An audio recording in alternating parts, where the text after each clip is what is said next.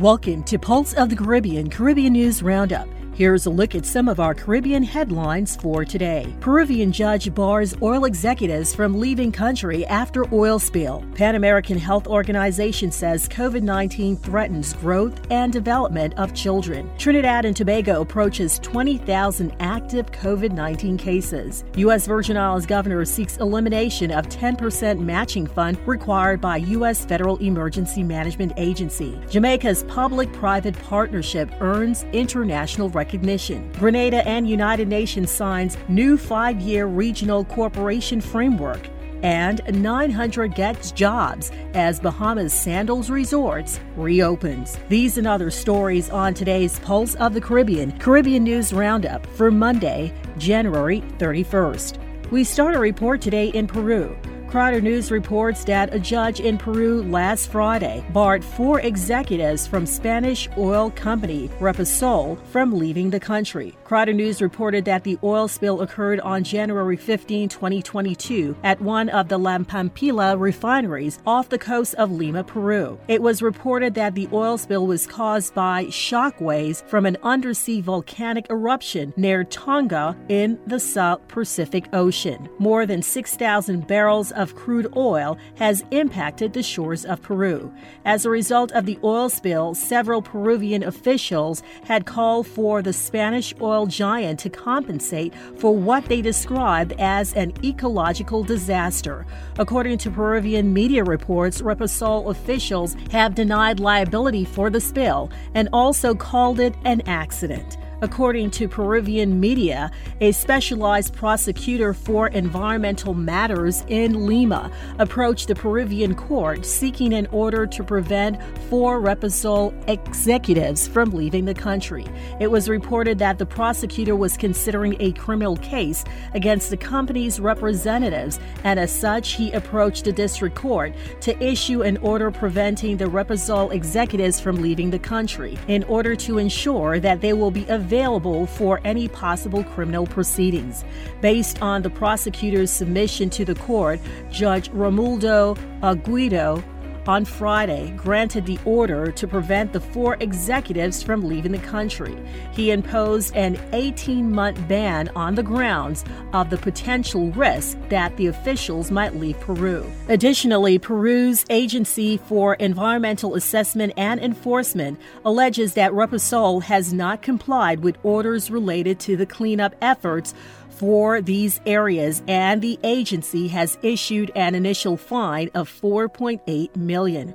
Repsol said in a statement that it would continue working to remedy the impact generated by the oil spill, deploying all efforts and monitoring activities by air to detect possible new affected areas. However, the Ministry of Environment attorney at law told Exitosa Noticias that Repsol could face liabilities of up to 500 million for compensation for the effects of the spill. Cleanup efforts are ongoing with the guidance from national regulators and from UN advisors. St. Lucia Times reports that the Pan American Health Organization is concerned about the impact of the COVID 19 pandemic on the growth and development of children in the Americas. Pan American Health Organization Director Dr. Carissa F. Etienne has warned that millions of children are missing out on routine vaccinations. She told a news briefing last week that as a result, countries are in risk of losing two decades of immunization. Countries are seeing outbreaks of diseases that for years have been under control, she said. The Pan American Health Organization director explained that these diseases included measles in Brazil and diphtheria in Haiti and the Dominican Republic. As more people of all ages are becoming infected, the Pan American Health Organization director highlighted that while hospitalizations and severe cases are more frequent among children with pre existing diseases such as diabetes and asthma, most of these children recover. At the same time, however, children continue to miss out on their regular doctor visits, and many remain out of the classroom, jeopardizing their social, mental, and physical well being. She called on the ministries of health, education, and social protection to work together to bring as many of our children as possible back to school safely. The Pan American Health Organization director also asked parents and caretakers to bring their children to routine medical appointments and urged countries to ensure these services are open and available. Last week, countries reported the highest weekly cases since the pandemic began, with more than 8 million. Deaths also increased by 37% from the previous week. Trinidad and Tobago Newsday reports that according to the Trinidad and Tobago's Ministry of Health, the total active positive cases in Trinidad and Tobago is 19,831. For the month of January, the highest number of COVID 19 cases were recorded on January 21st with 1,259 cases, while the highest number of deaths recorded was on January 8 with 37 deaths. Up to January 30th, the number of COVID 19 cases has gradually increased and decreased in cycles. Last week, the number of COVID 19 cases showed an overall increase until the latest number of cases, 1,081, was recorded on Saturday. The update also reported that there were 14 COVID 19 related deaths, which brought the total number of deaths to 3,395. As of Sunday afternoon, 690,137 people were fully vaccinated, while 709,863 people received the first dose or no dose of a vaccine. It was also reported that 110,316 booster shots were distributed distributed. As of Sunday afternoon, there were 384 patients in the hospitals, 104 people in step down facilities, and 18,894 patients in home self isolation. The Virgin Islands Consortium reports that U.S. Virgin Islands Governor Albert Bryan and the U.S. Federal Emergency Management Agency Administrator Deanne Criswell met last Friday as a part of Governor Bryan's latest trip to Washington, D.C. According to Government House of the U.S. Virgin Islands, the two discussed the progress of ongoing recovery projects funded by FEMA in the territory. In December, FEMA approved the replacement of the entire sewer system on the island of St. Croix after it determined that the island's sewer sheds are eligible for replacement following the 2017 hurricanes. Mr. Bryan thanked Ms. Criswell for the agency's continued support, but expressed concern with the pace of fixed cost offers affecting the territory's most critical projects, which include schools and hospitals. Also, during the meeting, the governor reiterated his push for a waiver to the 10% cost share required by the U.S. federal government for the funding of those projects, noting that without the waiver, the territory will have to pay hundreds of millions in local funds to receive the funding approved for its recovery projects. Without this waiver, the territory will have utilized more than 500 million in housing, urban development, community development block grant DR funds that we can otherwise utilize for much needed housing and capital improvement projects. The administration said that while FEMA was non committal on the cost share waiver, Ms. Criswell agreed to review an appeal submitted by the governor on December 27, 2021. Jamaica Information Service reports that Jamaica Prime Minister Andrew Holness says Jamaica has attained an enviable track record of executing large scale public private partnerships and privatization transactions. He says specific transactions have been recognized internationally, noting that we have, among other things, won structural awards. He was speaking during the Jamaica Stock Exchange recent 17th semi annual regional investment and capital market conference in New Kingston. Mr. Holness said the King Container Terminal transaction was recognized in 2017 by Infrastructure Journal and Project Finance Magazine IG Global as the Portal Deal of the Year. The facility is operated by Kingston Freeport Terminal Limited, a subsidiary of Global Container Shipping Group CMA CGM, under a 30 year concession arrangement with the government. The concessionaire has invested approximately 330 million US dollars in the terminal since taking over operation. Mr. Holness also advised that Latin Finance magazine recognized the 225 million US dollar international bonds raised for the Trans Jamaica Highway Limited with the Infrastructure Financing of the Year award in 2020. The Trans Jamaica transaction raised 14.1 billion, the largest sum generated from an initial public offering IPO on the Jamaica Stock Exchange to date. The Prime Minister informed that in 2021, Sangster International Airport copped the prestigious World Travel Award for the Caribbean's leading airport for the 14th time and 13th consecutive year. The facility is operated by MBJ Airport Limited, a subsidiary of the partnership between Mexican entity Grupo Aeroportuario del Pacifico and the Vantage Airport Group, headquartered in Canada, under a 30 year concession agreement. Mr. Holness pointed out that as of 2019, Jamaica's public private partnership was ranked fourth in Latin America and the Caribbean. He advised that the government has established a program of attractive opportunities for private sector investors to acquire non core state assets and participate in creating and improving public infrastructure. We have structured the opportunities using a variety of mechanisms, including asset sales through listing on the Jamaica Stock Exchange and direct sales to strategic investors, development leases, and public private partnerships, Mr. Mr. Holness said.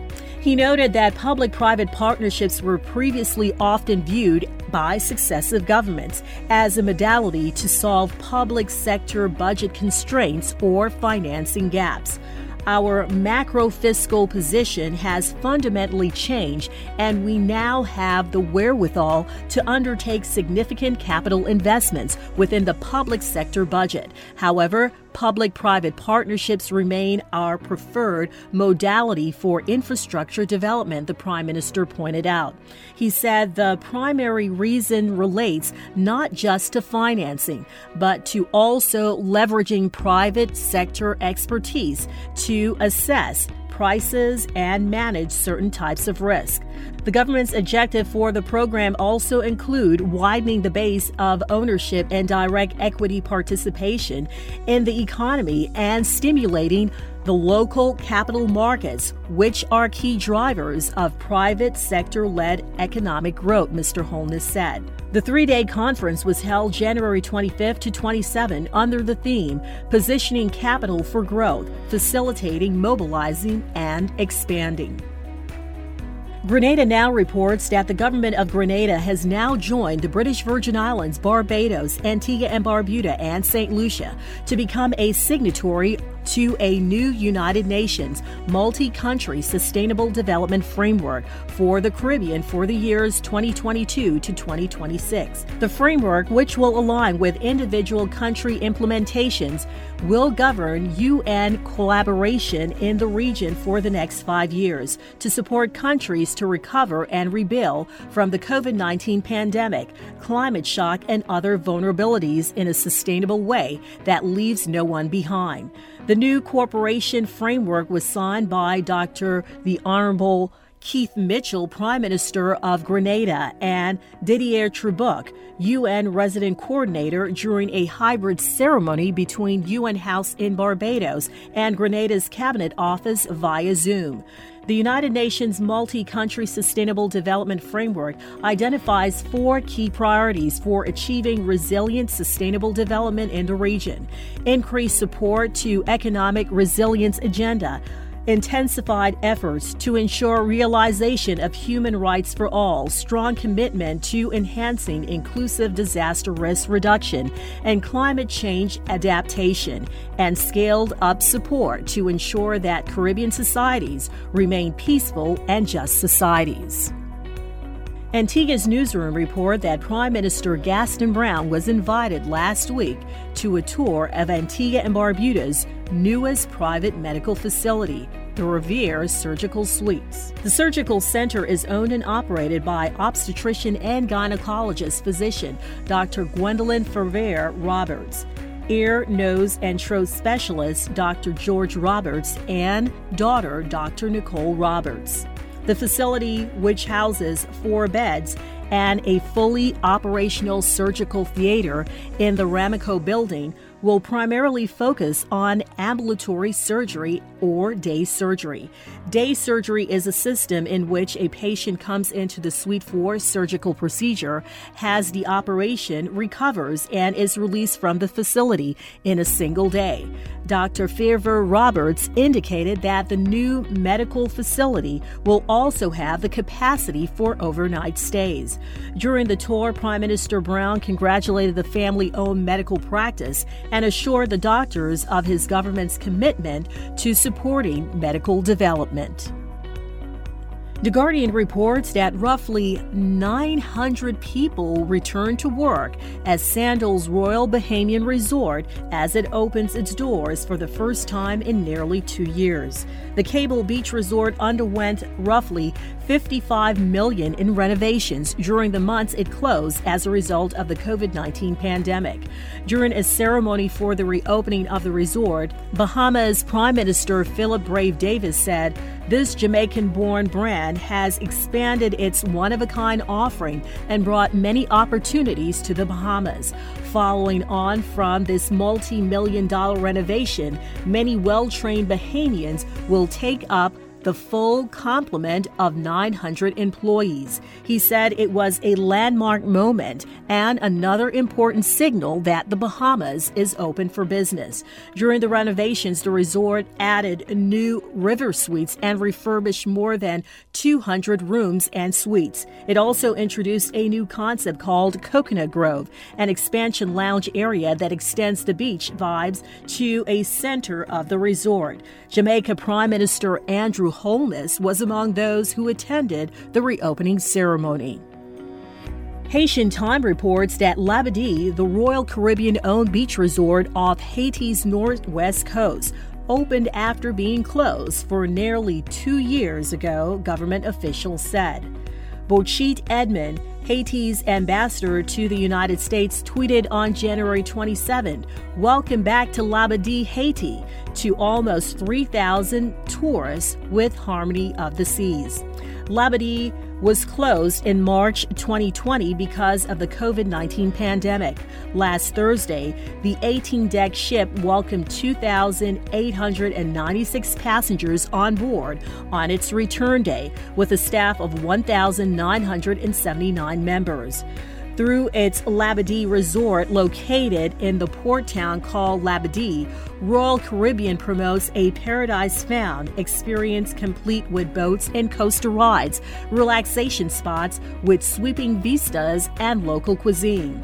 When a ship's dock at Labadee, guests are ferried to the Labadee resort for excursions for the day, then return to the ship. Royal Caribbean has been operating cruises to its Haitian resort since 1986.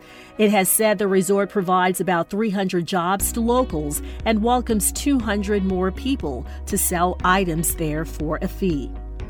And finally, the St. Kitts Nevis Observer reports that U.S. based cruise major Royal Caribbean International has taken delivery of Wonder of the Seas the world's largest cruise ship after three years of construction.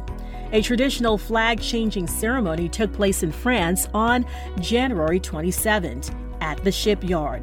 The vessel, which can accommodate up to 7,000 passengers, is the fifth ship in the company's Oasis class and is scheduled to begin sailing on March 4th of this year. The first voyage will start from Fort Lauderdale, and the vessel will conduct a series of seven night Caribbean cruises before relocating to the Mediterranean in May. After finishing a series of performance tests across the propulsion, navigation, and engine performance systems, Wonder of the Seas passed its sea trials in August of last year. This has been your Pulse of the Caribbean Caribbean News Roundup for Monday, January 31st. I'm Keisha Wallace. Thank you for choosing Pulse of the Caribbean Caribbean News Roundup as your source for Caribbean centered news right here Monday through Friday. Be sure to spread the word to family, friends, and associates. For more Caribbean news stories and information, visit us online at pulseofthecaribbean.com and be sure to like and follow us on Facebook, now Meta.